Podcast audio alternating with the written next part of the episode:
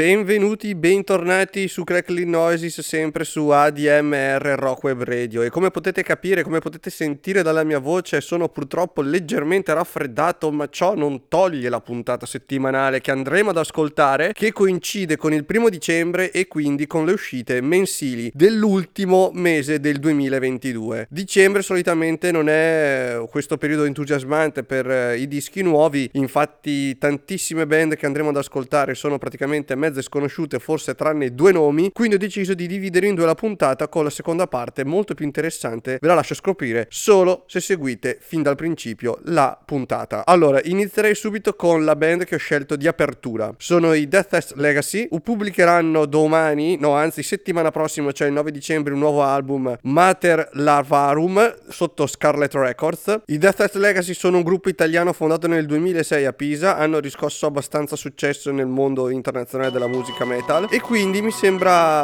abbastanza giusto farveli ascoltare, farveli conoscere per chi ancora non avesse mai sentito nulla di questa band tricolore.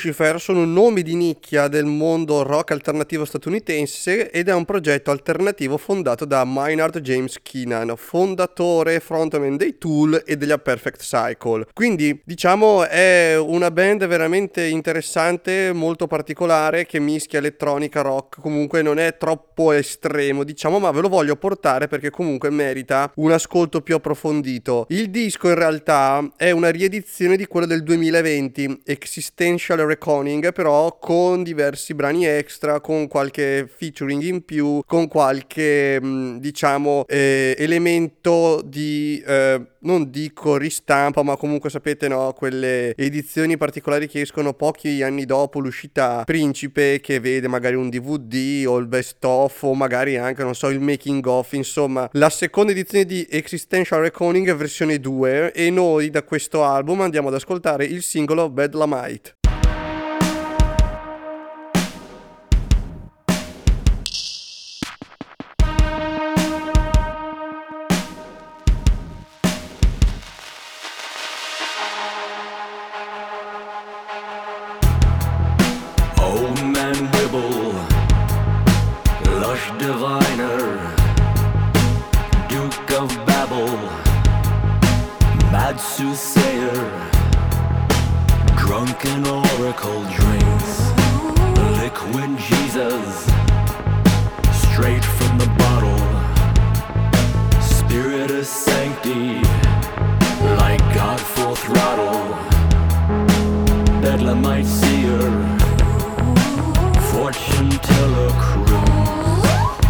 your own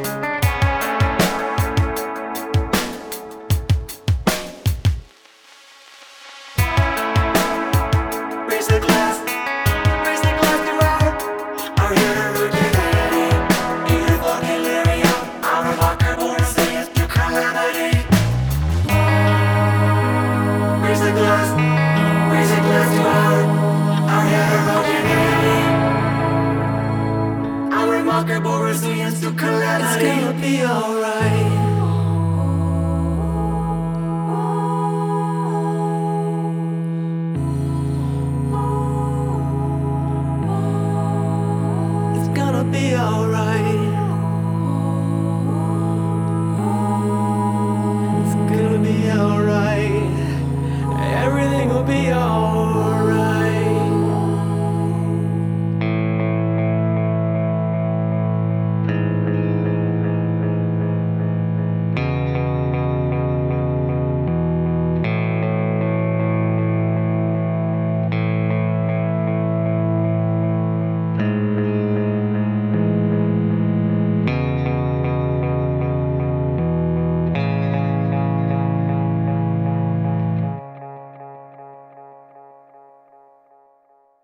Ora possiamo dire di iniziare con le band mezzo sconosciute. Frontier Music propone una riedizione dell'album Blood King dei polacchi Scream Maker. La canzone che vado a scegliere si chiama Blood King, quindi la title track. Non so che cosa propongono, sarà una sorpresa anche per me. Buon ascolto.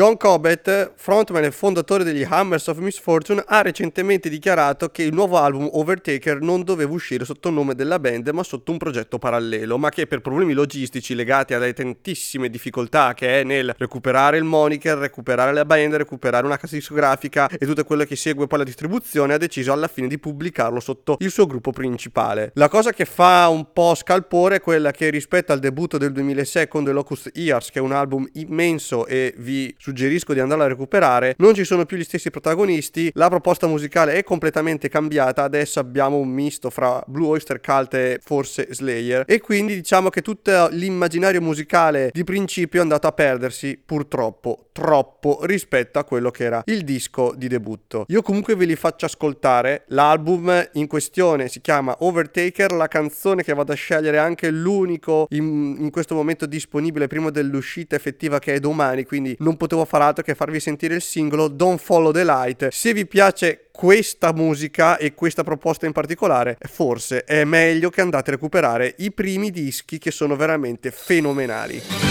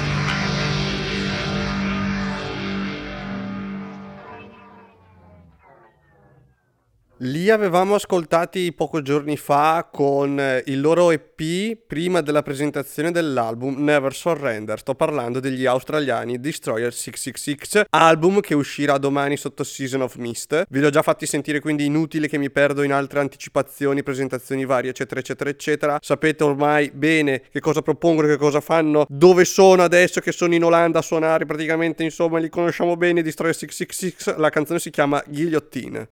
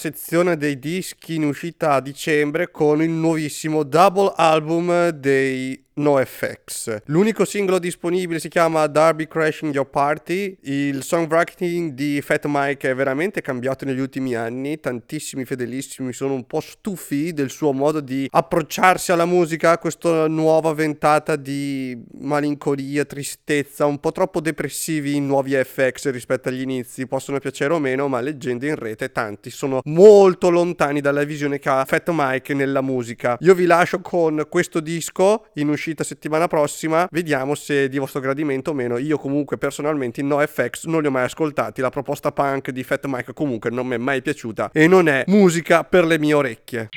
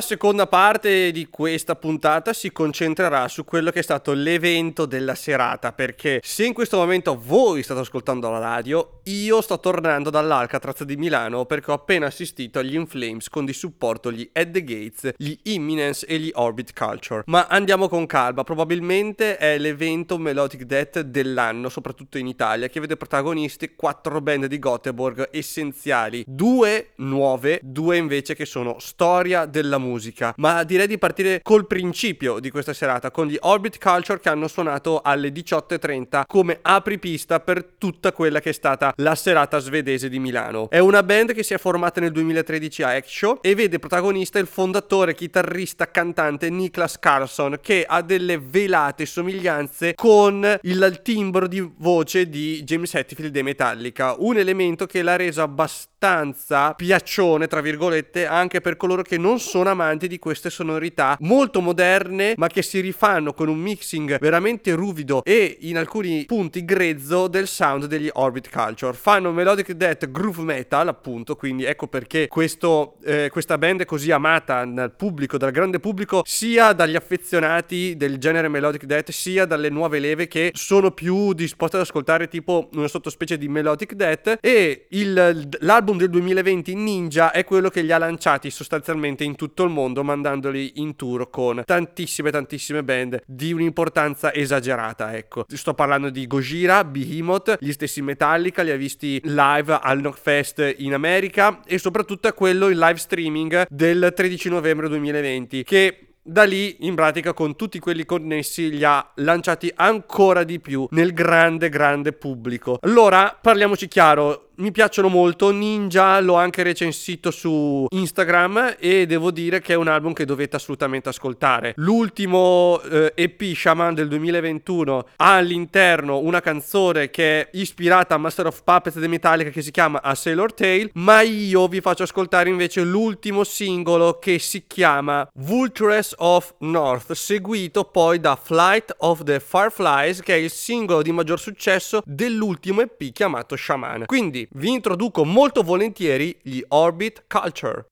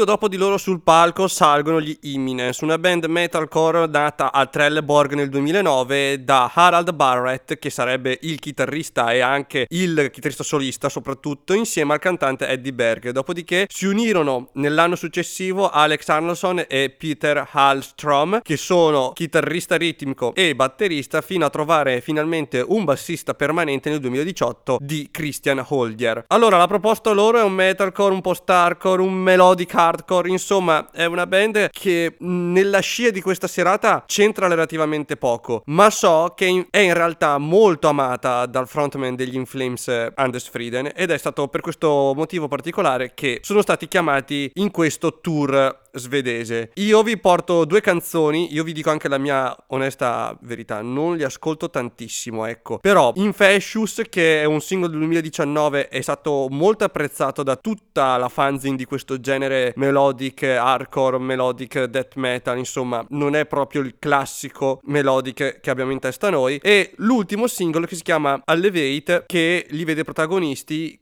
in questo tour praticamente. E quindi ecco a voi gli Imminence e spero che siano di vostro gradimento.